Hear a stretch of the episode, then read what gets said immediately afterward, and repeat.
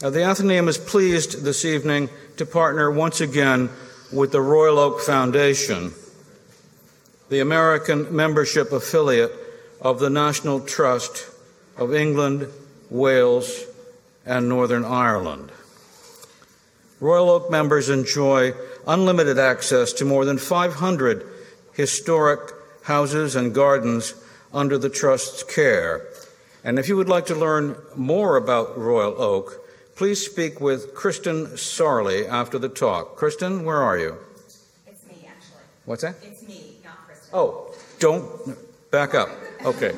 Speak with the next voice that you will hear. Okay. We would also like to acknowledge Freeman's Auction House for generously supporting tonight's program.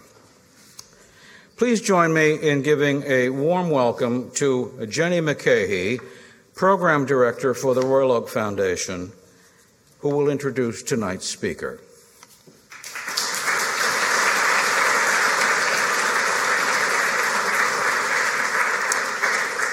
Thank you very much, Mr. Stacey. I would just like to welcome the Royal Oak members and also the Athenaeum members. I always say that if I lived in Boston, this would be the first place I joined. This is such an amazing space, and I'm so happy that the Boston Athenaeum has continued to champion our wonderful partnership with lectures by best-selling authors and scholars. Our co-sponsorship has flourished during the past 16 years. I've been here for a lot of them, and it is great that we have had popular speakers return as they publish new books and research new scholarship. In fact, tonight's speaker is a great example of that, as she spoke here to sellout crowds in 2012. I just want to point out, Roger said the most lovely things about the Royal Oak Foundation, but I'd just like to point out that one of our holdings is Chartwell, which some of you may be familiar with. It's Winston Churchill's house. And I just like to say that the National Trust, they may own all those extraordinary buildings and a lot of the contents, but they don't own the contents of everything, and they don't own the contents at Chartwell. So the collection of Churchill's personal artifacts and mementos allow visitors to learn more about this Prime Minister, and it's kind of sad to know that Royal Oak, well, it's a good thing that Royal Oak has decided that Americans should lead the charge to keep Churchill at Chartwell, and that's one of the projects that we're working on to ensure that the wartime Prime Minister's most precious things, like his desk, the photos on his desk, his red boxes, and all of those things stay at the home and are not sold at auction. So I'll just say, like the Boston Athenaeum, private organizations that raise money for new scholarship and things like that, it's wonderful to be in a room of like-minded individuals. So thank you all. Tonight, I am delighted to highlight the newest scholarship. Sally Bedell Smith is a noted author and, as I mentioned, and I'm proud to say, a Royal Oak speaker and member. I feel like everyone should know Sally after her recent coverage in the Washington Post, Wall Street Journal, New York Times, Town and Country, Vanity Fair, Us Magazine, Entertainment Weekly, Good Morning America, Today Show, CBS Morning Show, Good Morning Britain, MSNBC with Chris Matthews. It goes on and on. I have to say, if you don't know who Sally is and about her book, I almost should say to you, where have you been? A contributing editor at Vanity Fair since 1996, she previously worked at Time and the New York Times, where she was a cultural news reporter. She is the author of best-selling biographies on William S. Paley, Pamela Harriman, Diana, Princess of Wales, John and Jacqueline Kennedy, and Bill and Hillary Clinton. Her last book, Elizabeth the Queen, The Life of a Modern Monarch, became a bestseller and the basis for her Royal Oak lecture here in 2012. Of course, being an American writing about a British royal family member makes her work quite unique, and her approach is fresh and revealing. She said in a recent interview for the Royal Oak newsletter that she calls His Royal Highness the Prince of Wales' life improbable in the book title because you'd expect him to follow the straight line that was laid out for him as heir to the throne. But instead, his life has taken so many twists and turns, some of them tragic, some of them groundbreaking. And tonight she will talk about that. Please join me in welcoming our distinguished speaker.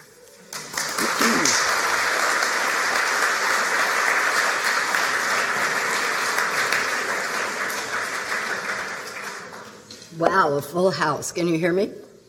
Good. Thank you, Jenny. That was a very gracious introduction, and I love being back here. I especially love this room, which I think is one of the most magnificent places in our country. And I love what the Athenaeum does. And I also heard recently from a friend who's a member that some benefactor ensured that people could bring their well-behaved dogs to the Athenaeum. And our friends do, in fact, bring their dog here, who is a great favorite, especially in the kitchen. So thank you all for coming on a rainy night. And I'm very grateful that you're here. For much of his life, the Prince of Wales, hello, it's there already. For much of his life, the Prince of Wales has been profoundly misunderstood, stereotyped as an old fogey, and blamed for the unhappiness of the late Princess Diana during their turbulent 11-year marriage. But he is equally the man who counted Joan Rivers as a friend and affectionately called her Miss Potty Mouth. He's also a man to whom the TV and film star Idris Elba,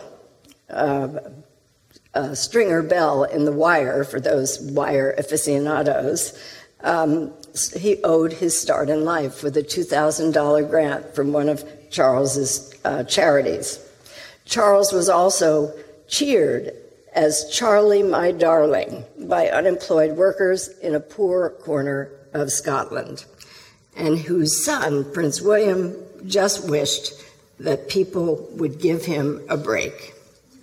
I thought I knew Prince Charles pretty well after writing about Diana and about the Queen, but it wasn't until I examined him close up that I began to appreciate the forces that have shaped him and the stunning array of his interests and pursuits, not to mention his accomplishments.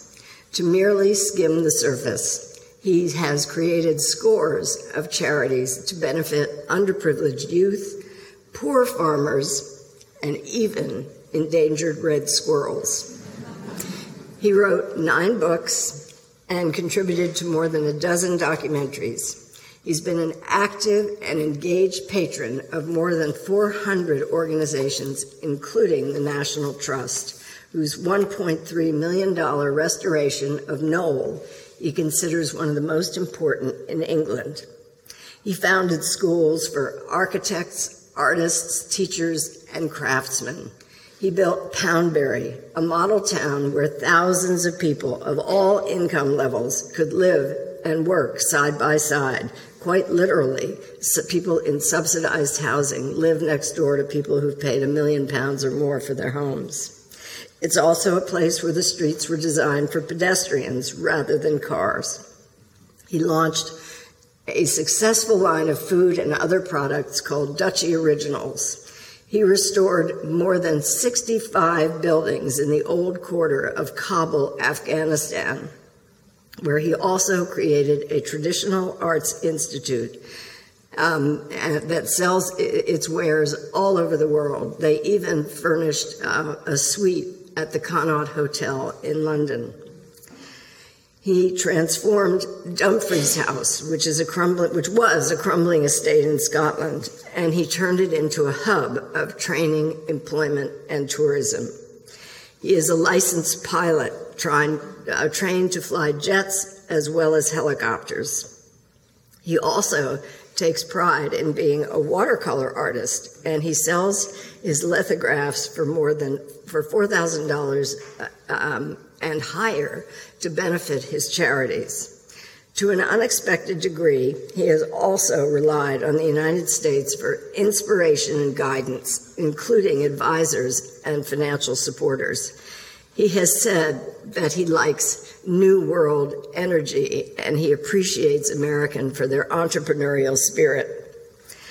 I also learned how different he is from his mother. As the longest reigning and oldest monarch in British history, the Queen is unique. Charles, however, is an original. When I asked his cousin, Lady Pamela Hicks, which parent he resembled, she hesitated, then joked, "I think he must be a changeling." While the Queen is a model of serenity, stability, and continuity, Charles is a bundle of quirks, restless energy, and insecurities. Since taking the throne at age 25, the Queen has followed the strict guidelines of a monarch, carrying out her duties with discipline and diligence. Charles has had a more ad hoc life, mapping out his duties as he went along. The Queen has spent a lifetime concealing her thoughts and even her mundane likes and dislikes. Charles, on the other hand, has left a trail of fervidly held and often controversial opinions and personal preferences. My challenge in writing about the Queen was to part the curtain and to show what she's really like behind her inscrutable facade. For Charles, I needed to get my arms around his sprawling life and to make sense of the events and individuals, some of whom are very little known, who had influence on him. I needed to understand the panorama of his interests and to show the threads of his thinking and to explain how he changed over time and how in other ways he remained consistent. Nobody was paying much attention to Charles 5 years ago when I started my work. He was kind of a blurry figure in the background, but he was actually hiding in plain sight, ready to be discovered. I wasn't prepared for such a long journey to understand this complicated and compelling man, even longer than my book about the Queen, and she's 22 years older than he is. I spent 4 years traveling far and wide, interviewing some 300 people, watching him in action at home and overseas, visiting his residences, having a little fun by attending private dinners at Buckingham Palace and St. James's Palace. And I also toured the projects that make him proud. The three words in my subtitle reflect what I found: that he is a man of surprising passions and confounding paradoxes, and that despite his birth nearly 70 years ago as heir to the British throne, his life has taken many unforeseen twists and turns. Soft on the outside, Charles has what one of his cousins called an inner moral hardness. In his case, more than most, the experiences of his childhood were crucial to setting the course of his life, but not necessarily in the ways that his parents expected. He found comfort in the arms of his nanny, Mabel Anderson, and in the company of his grandmother, the Queen Mother, who he said taught him how to look at the world. She also indulged him, and she stimulated his appreciation of art and music. His duty-bound mother was preoccupied by her work, and Prince Philip, as head of the family, focused on toughening up his elder son, who he considered too sensitive. Charles was the first heir to the throne to attend school outside the palace, but he was inevitably marked out as different at the Hill House School in London, where all the boys obediently... There we go. Okay, all the boys obediently bowed to his mother during field day. When he was only 8 years old, his father transferred him to Cheam in Hampshire. Are we on there? No, I'm going the wrong way, sorry. There we go. His parents transferred him to Cheam in Hampshire, where Philip had been sent at the same age. Charles was acutely homesick, hugged his teddy bear, and kept to himself. In his 5 years, he made no lasting friendships. One of the most revealing and poignant moments about Charles's childhood was revealed to me by his cousin, Lady Pamela Hicks, who described a time when 8-year-old Charles was invited to her family's home for lunch, and he was eating wild strawberries. As he was sitting there picking the stems off the strawberries to eat them, his great aunt, Lady Edwina Mountbatten, looked at him and said, "Charles, that's not the way to eat them. What you should do is pick them up by the stems and dip them in sugar." A few moments later, Pamela Hicks looked across the table and saw this poor boy trying to reattach all the stems to the strawberries. Charles was, and in that moment, it said so much to me about his vulnerability, his eagerness to please, and his need for approval. Prince Philip also insisted that at age 13, Charles attend his alma mater, Gordonstoun, in an isolated part of northeastern Scotland that one of the Queen's ladies-in-waiting called the Back of Beyond. The school sought to build character through physical challenges, such as runs at dawn, followed by frigid showers. Philip, the ultimate alpha male, had flourished there with his athletic ability, his leadership qualities, and his resilient temperament. He was determined to mold Charles in his own image, but his timid son described his 5 years at Gordonstoun as nothing less than a prison sentence. He was bullied at night in the dormitories, and on the rugby field he was routinely punched. One of his classmates told me that Charles was stoic and never once hit back. Philip intensified the rigor of his son's education by dispatching him to the Australian outback for 6 months at a wilderness school. Charles survived endurance tests such as 70-mile hikes across country in blistering heat, but even more importantly, he showed his father that he was not, in fact, a weakling. He was liberated by the informality of a country without a class system. He did not mind at all that his fellow students called him a Pommy, which is Australian slang for Englishman. He also developed confidence as he faced crowds at royal events for the first time and discovered that he could talk to strangers. When he left in July 1966, he smiled as his schoolmates gave him three cheers for Prince Charles, a real Pommy bastard. Back at Gordonstoun, Charles bonded with two young teachers. His art master was the school's quiet alter ego, who had the mind of a Victorian matron and loved to gossip. He nurtured Charles's appreciation of high culture, and he played the piano while the prince played the cello at weekend house parties hosted by Scottish aristocrats. The other teacher, Eric Anderson, encouraged the prince to perform Shakespeare on stage and gave him the lead in Macbeth. He would become a lifelong companion to the prince, who years later would enlist him to tutor Diana in Shakespeare and poetry, neither of which would capture her interest. But as was the case at Cheam, Charles made no friends among his peers at Gordonstoun. His parents, surprisingly, admitted that the school had driven him further inward and that he had been a square peg in a round hole. Yet Gordonstoun did something for Charles. It put a little grit in his oyster and gave him an inner steeliness and made him less conventional.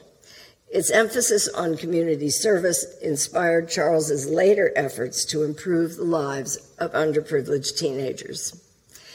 His 3 years at Cambridge University offered his first taste of freedom and supposedly a normal existence, but all his companions were hand-picked, and his rooms at Trinity College were equipped with a private bathroom and a kitchen, which none of the other students had. He had failed at the classic schoolboy team sports such as cricket and rugby and soccer, so he took up polo to please his father, and he practiced relentlessly on a wooden horse at Windsor Castle until he was ready to take the field. As time went on, the sport would become an essential release for his frustrations, especially during his unhappy marriage to Diana. Without polo, which one of his cousins called aggressive meditation, Charles said he would have gone stark, staring mad. The biggest event of his college years was his investiture as the Prince of Wales. Before the ceremony in July 1969, he spent 2 months at the University College Wales learning about Welsh culture, traditions, and enough language to make his first speech. The elaborate investiture was held in the courtyard of the castle, where the first English Prince of Wales was born in 1284. After crowning her son, the Queen draped him with an ermine-trimmed cape. "My mama was busy dressing me, rather like she did when I was small," he later said. When he met with reporters at the end of his first year at Cambridge, one of them called Charles a sweet virgin boy. He was not only inexperienced with girls, he was afraid of them. But the master of Trinity College, Rab Butler, arranged his first romance with Lucia Santa Cruz, a beautiful Chilean woman 5 years older.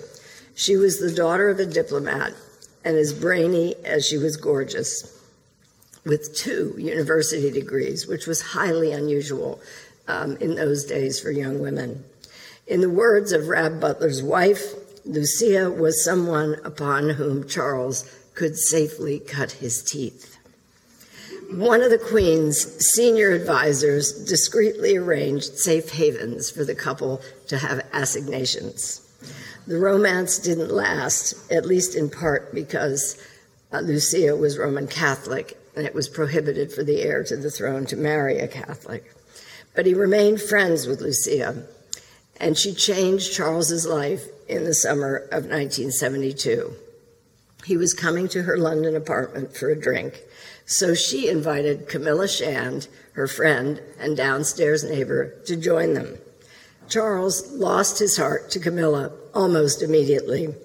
He was drawn to her lively personality, her down-to-earth irreverence, and her love of the countryside and all of its sporting pursuits that he shared. Most of all, she gave him a sympathetic ear and the affection that he yearned for. "You could see what a man could see," her friend Lady Annabel Goldsmith told me, an intensely warm, maternal, laughing creature with enormous sex appeal. That magnetism is evident in this photo taken at a polo match not long after they met. Her family was upper class, with one major claim to fame. Her great-grandmother, Alice Keppel, was the mistress of Charles's great-great-grandfather, King Edward VII. She was called La Favorita. Camilla admired her racy grandmother so much that she kept her portrait prominently displayed in her drawing room, where it is to this day. Camilla also learned the necessity of discretion from Alice, who burned nearly all of her correspondence with the king after he died. When Charles and Camilla met, he was 23 and she was 25. She had left school at 16, and while she was racing around London with the smart set and fox hunting near her family home in East Sussex, Charles was still a lad in boarding school. By 1972, she had been involved in an affair for 6 years with a dashing cavalry officer by the name of Andrew Parker Bowles. As her lifelong friend, Lord Patrick Beresford, told me, Camilla was absolutely potty about Andrew, who had a roving eye for other well-born women, including Charles's sister, Princess Anne. And there has to be a Venn diagram there, but I haven't quite figured it out. But starting that summer, Andrew was conveniently on overseas duty for 6 months, so Camilla was free to enjoy the attentions of the heir to the throne, who was thrilled to have found a woman he could love and cherish. While Charles was powerfully attracted to her, he was not ready to settle down. Also, as his cousin and godmother, Patricia Mountbatten, told me, Camilla had a history, and Charles was expected to marry a woman who at least appeared virginal. Still, when he left England in January 1973 for his first posting with the Royal Navy, he expected Camilla to be there for him when he returned 8 months later. Meanwhile, her father and Andrew's father, who were very good friends, conspired to publish an engagement announcement in the Times of London in March 1973, thereby forcing Andrew to propose to Camilla after dragging his feet for so many years. And I'm sorry, but I don't think even the Crown could make that one up. They were married in the Guards Chapel in London on the 4th of July, with the Queen Mother and Princess Anne in attendance. Charles felt blindsided, and he could not understand why his blissful relationship with Camilla had ended so abruptly. During his 5 years with the Royal Navy, Charles checked all the right boxes. He served as a commander on a minesweeper, but his time at sea was not a major formative experience for him. As one of his close advisors told me, the Navy is not at the core of the man. But as an officer in the Navy, Charles fell under the sway of his great uncle, Lord Louis Mountbatten, known to all as Dickie. The younger brother of Prince Philip's mother, Mountbatten was a heroic figure to Charles. A decorated naval officer in World War II, he had served as the last Viceroy of India, as First Sea Lord and Chief of the Defense Staff.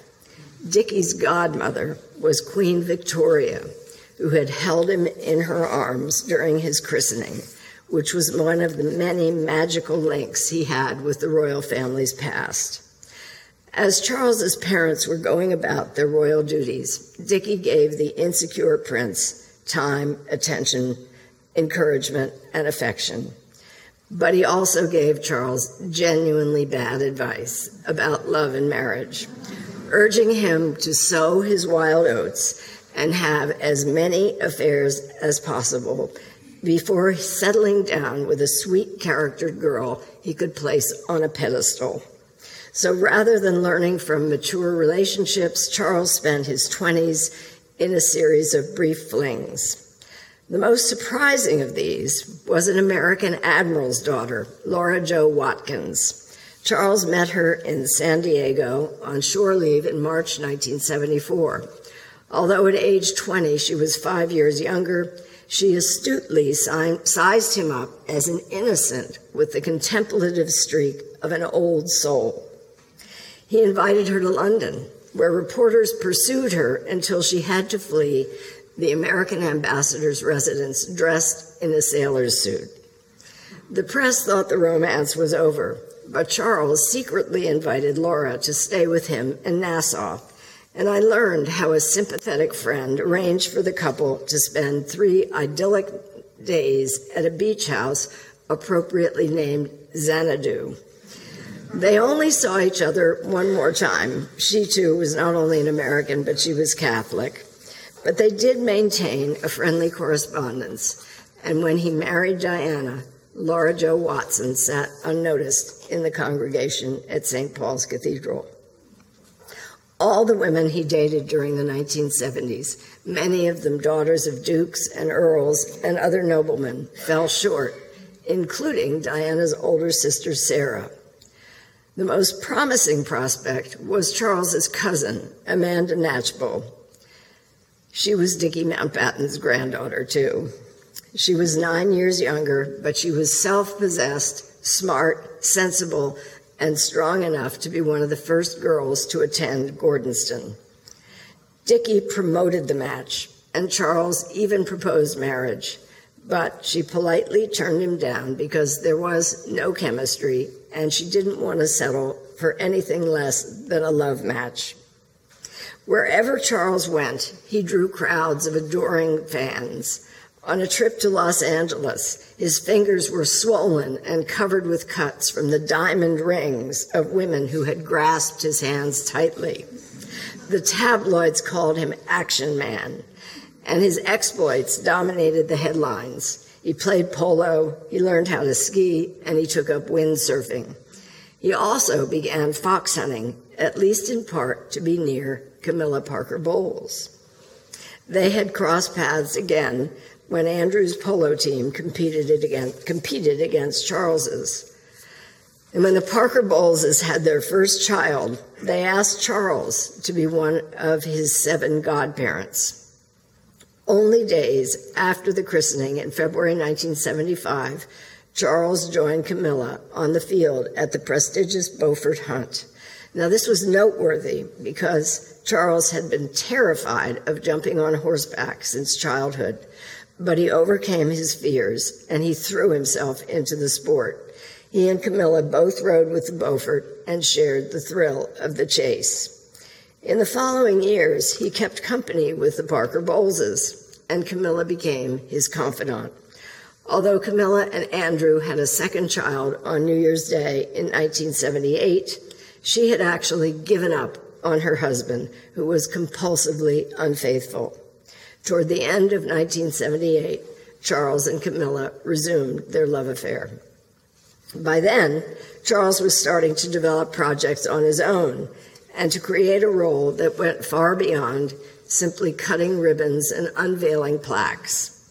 He had a private income of more than $500,000 a year, which would be $2.5 million in today's currency. His first major project was the Prince's Trust, which he set up in 1976. His idea was to transform the lives of disadvantaged youth by giving them small grants for self-help projects.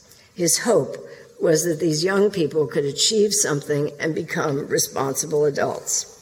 It would be his most celebrated charity. With an impressive track record over 4 decades of helping more than 800,000 young people learn skills and find employment. They even included a prison inmate who used $5,000 in seed money to build a software business that he sold for $30 million. Charles celebrated his 40th birthday with 1,500 grateful Prince's Trust recipients and danced vigorously with 3 young women, one of whom said afterward, "He told me I was a good mover. He dances well for an old man." The public Charles was busy launching charities, but the private man had become a full-fledged spiritual seeker under the influence of a series of gurus. At Gordonstoun, he became fascinated by mystics who claimed to communicate with those who had gone over into the afterlife. At Cambridge, the dean of the chapel at Trinity introduced him to the work of Carl Jung and pushed him to explore his inner self. When Charles took up watercolors at 21, he said that painting transported him into another dimension and refreshed his soul. In his mid-20s, he befriended Lawrence van der Post, a well-known South African writer. Van der Post deepened Charles's knowledge of Jung and taught him that primitive people should be revered for their relationship to the spirit of the earth. With van der Post's help, Charles began his lifelong quest to build connections with nature and between disciplines, religions, and cultures, an effort that would be one of Charles's defining traits. Charles also recorded his dreams for van der Post's wife, Ingrid, who was a Jungian analyst, and she interpreted them, and over the next 5 years, he periodically met with her for therapy sessions. She helped Charles understand his feelings and his relationships, examine the complexes that tied him up in knots, and find ways to channel his creativity and intellectual impulses. In August 1979, Dickie Mountbatten was assassinated by terrorists from the Irish Republican Army. Charles felt agony, disbelief, and what he described as wretched numbness. In his eulogy at Dickie's memorial service, he raged at what he called the IRA's subhuman extremism and mindless cruelty. He had Camilla to console him, but he needed a wife to support and understand him. And at age 31, he was feeling pressure from his family and from the media to settle down at last, to do his duty, and to produce the next heir to the throne. He proposed to 19-year-old Lady Diana Spencer after they had been together just a dozen times, with few private moments.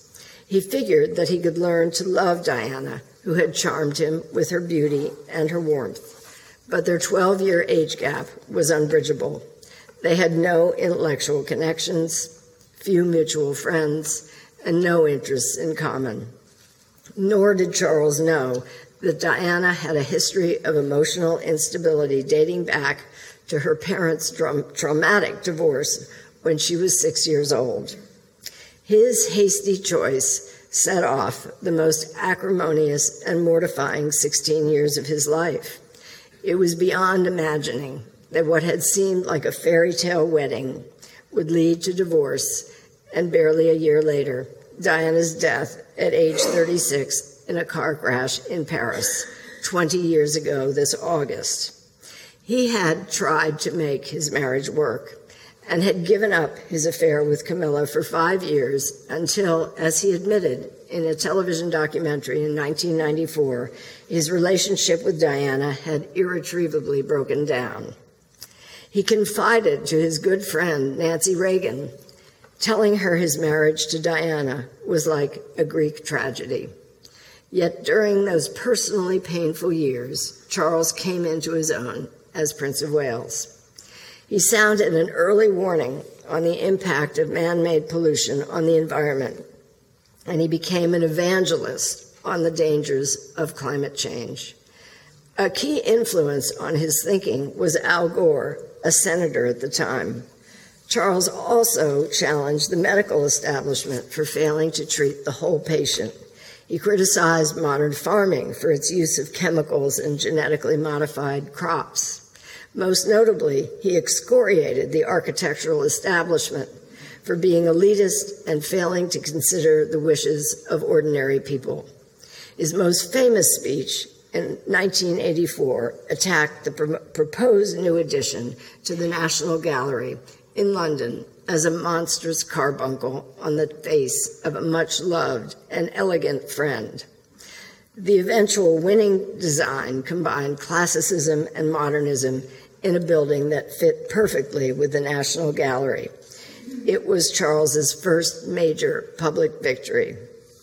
With his enterprises and his charities, Charles was determined to convince everyone that he was a serious social observer and to make the world a better place, at least by his own lights. One of the Queen's long-term private secretaries, Sir Martin Charteris, once told her that her job was to spread a carpet of happiness. But Charles looked at that carpet and preferred to see the holes and the tears, and he wanted to fix them. As thoughts occur to him, he jots them down while tramping across the countryside, keeping endless bits of paper in every single jacket. At meals, he has a silver notepad by his side, and late in the evening, he furiously writes letters and memos, always with a fountain pen. He shuns computers, and he avoids what he calls emails. Instead, he fills the pages of his crested stationery with his distinctive, thick handwriting, which led people to call them his black spider letters. And this, I should add, is a photo of a speech that he gave in Sri Lanka to a meeting of the Commonwealth leaders, and it shows pretty clearly what his black spider letters look like. He sends bunches of them every day to advisors, to friends, to politicians, gardeners, architects, even people he may have just met at a reception. They range from detailed instructions for his projects to tender condolence notes, going on for page and page and page. At Highgrove, his estate in Gloucestershire, he created an ambitious garden that was, by his description, the outward expression of my inner self. Its distinctive features include a neo-Victorian stumpery, and little do visitors know that the golden hedges clipped into eccentric shapes were inspired by Platonic and Archimedean solids representing earth, water, fire, and the universe. He plants trees by shouting instructions through a megaphone while standing on his front doorstep to ensure that each sapling is in the best position. He sometimes even lies on the floor near the windows of his house to eavesdrop on the conversations of tourists admiring the garden. Tucked away from his prying eyes is Charles's sanctuary, the one prominent American architect described to me as druidic in its style. The intimate design was based on Charles's exact measurements, fingertip to fingertip, like Leonardo da Vinci, as he has described it. The bricks are made of local clay and straw. There is no electricity, and everything is handmade, including Byzantine icons custom crafted by a former hermit Charles met on a retreat in Mount Athos in Greece. Charles calls his sanctuary the place where nobody can get to me. Since Charles does not carry keys to enter the sanctuary, he manipulates 2 of 4 doorknobs in a secret combination. Charles, as you can tell, is an unusual mixture of traditional and modern. He is a strong proponent of green energy, and Poundbury, his model town in Dorset, uses plant waste to produce renewable fuel in a cutting-edge facility. Yet he revels in being retro. He supports workshops that teach thatching and stonemasonry, and he owns a pair of shoes made from 18th century reindeer leather. These aren't the particular shoes, but you can see the weathering and the wear in this picture that I took in Sri Lanka. On his organic farm, Charles refuses to use any pesticides on his crops. Once, when asked why his wheat field was completely free of weeds, Charles said they were removed mechanically. In fact, workmen would lie on flatbed trucks to pick the weeds as the trucks slowly advanced across the field, which was not exactly a technique they could apply to large-scale farming. Charles raises rare breeds of livestock and promotes the use of heavy horses as well as scythes. And he learned the ancient art of hedge laying. From October through March, he spends hours bending and cutting branches with axes and handsaws to construct his hedges. You can probably gather that eccentricity defines Charles's personality. He pumps out his bathtub by hand to water his garden through a plastic hose extending out the bathroom window. He uses special salt provided by his staff at formal banquets, and his cloakroom at Kensington Palace was fitted out with antique toilets for coat racks. The architect who created Charles's sanctuary told me that the prince hired him after noticing that his shoes had been mended. To Charles, this was a sure sign that the architect understood the value of preserving something well made. When Charles was restoring the rundown Dumfries House estate in Scotland, he decided to add what he called a heartbeat to the rooms, so he brought in 50 antique clocks and spent the better part of a day figuring out where to place 23 of them. He grew up in a cocoon of privilege and strict protocol, yet he connects easily with salt-of-the-earth characters, as he calls them, that he meets in the countryside, often stopping by their cottages and stables for tea or sloe gin. In 1983, he secretly spent several days in Devon to learn what it was like to be a laborer on a small farm. He wrote to a friend that a new sense of proportion flooded into my semi-crazed being, and life suddenly took on its true meaning. From tilling the soil and caring for animals, he said he learned the central purpose of our existence, our dependence on natural things, and the ultimate emptiness of the search after sophistication. He added that he feared such thoughts would cause him to be branded in unkind circles as a goat freak. After the death of Diana, Charles rebuilt his life, taking comfort from a sign that he hung in his dressing room that said, "Be patient and endure." His crucial achievement was to persuade the world that he was a loving and responsible parent to William and Harry. One of the most unfair accusations made by Diana in the biography that Andrew Morton published and that she authorized in 1992 was that Charles was a bad father.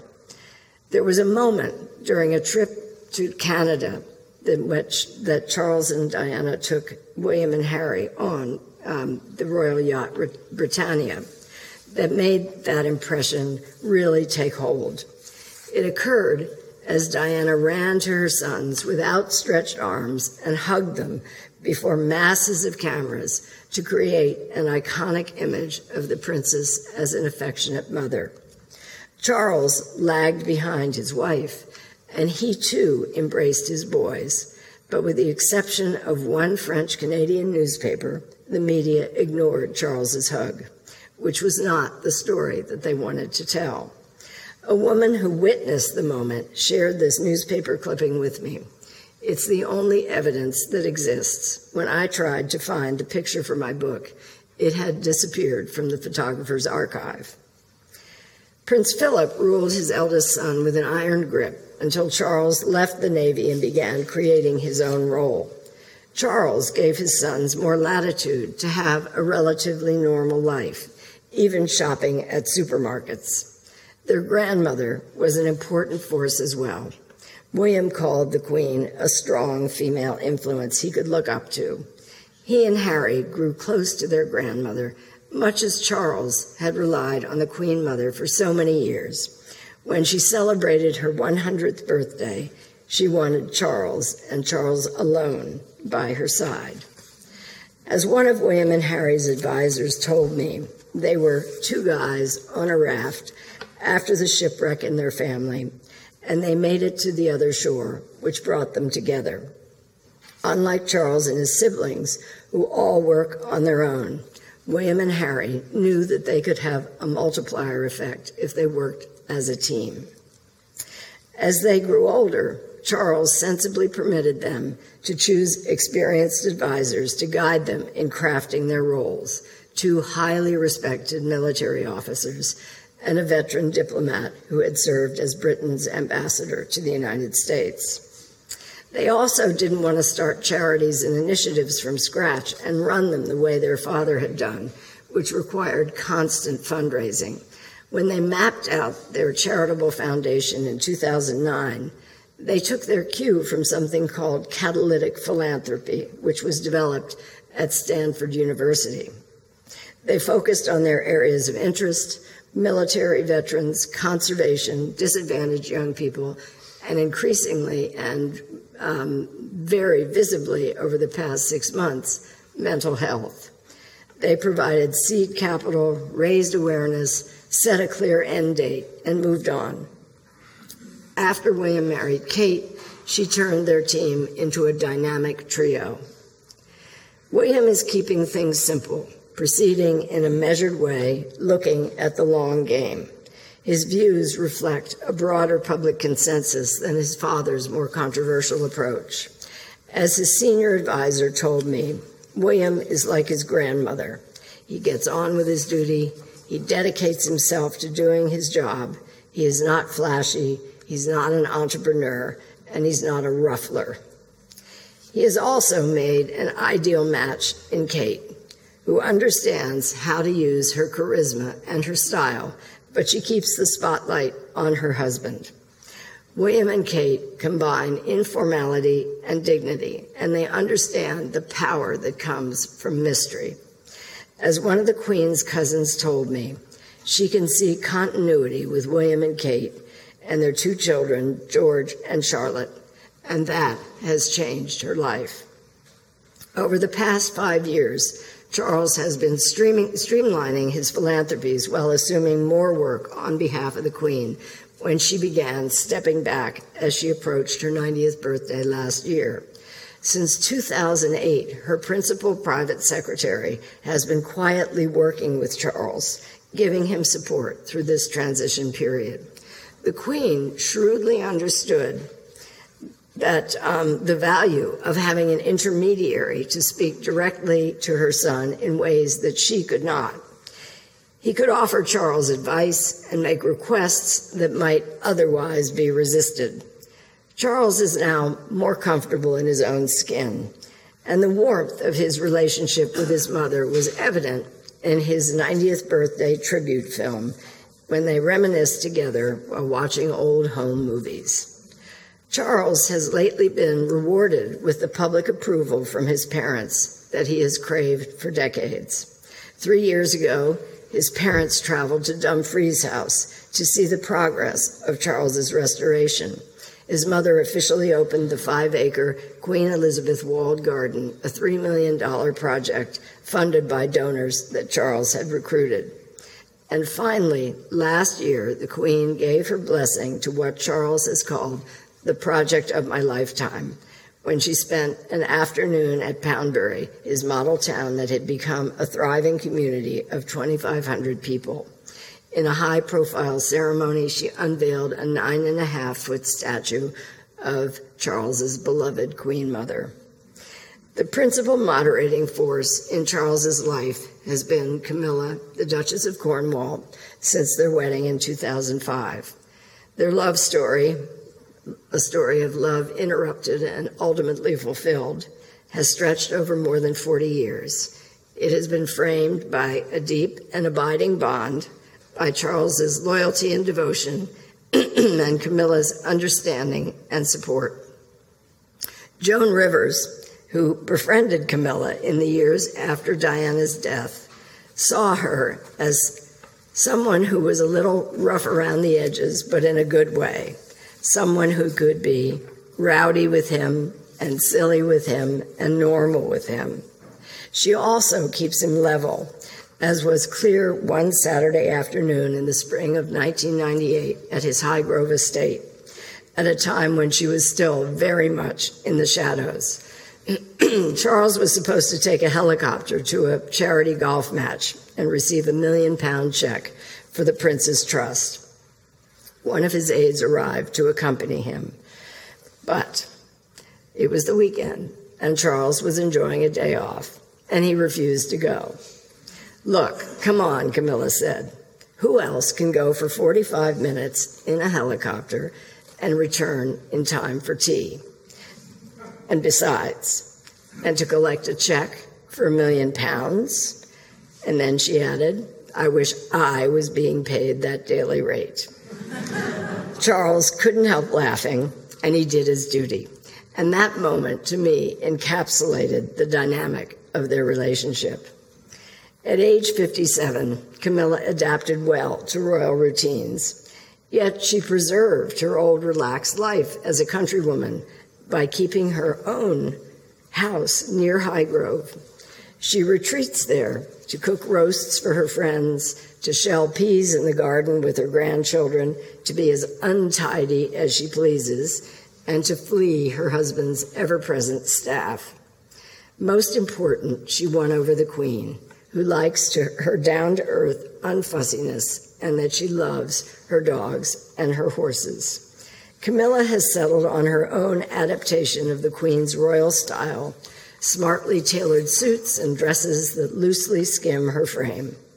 And, like the Queen, she has kept a consistent hairstyle, thanks to the hairdresser who travels with her and always has a supply of fake hair to make sure that her tiaras are always comfortable. Camilla will almost certainly be crowned Queen when Charles takes the throne, just as the Queen Mother was during the coronation of King George VI. Queen Elizabeth II has shown her approval of Camilla with some specific honors. The Royal Family Order, which is a small hand-painted brooch of the sovereign to be worn at formal occasions. She's also given her the Dame Grand Cross, which is the highest female rank in the Royal Victorian Order. And the most explicit sign was the Queen's elevation of Camilla a year ago to the Privy Council, which is the principal advisory board for the monarch. When the Queen dies, Privy Council members are part of the larger Accession Council that meets within 24 hours to hear the new sovereign's proclamation and religious oath. Now the Queen was ensuring that Camilla would be part of that important ceremony. Constitutional experts say that under English common law, Camilla has every right to be Queen, and that to have anything less would be unacceptably inferior. Queen Elizabeth II now has three generations of heirs in direct succession, Charles, William, and George. But there is no mechanism to skip her eldest son and give the crown to William. Charles turns 70 next year, so his reign will be far shorter than the Queen's record-breaking 65 years and counting. For that reason, Prince Charles will be remembered mainly for his achievements as Prince of Wales. Mary Soames, the youngest daughter of Sir Winston Churchill and a big fan of Prince Charles, told me that he had improved each shining hour in his wait for the crown. As king, he has the potential to inspire as a unifying force above and beyond politics, with a different style and tone from the Queen. He can be expected to show his feelings more and to speak more naturally and probably more frequently than his mother.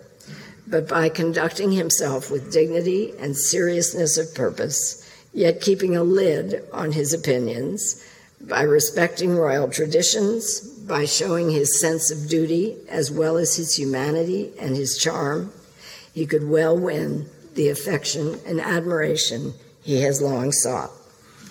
Thank you.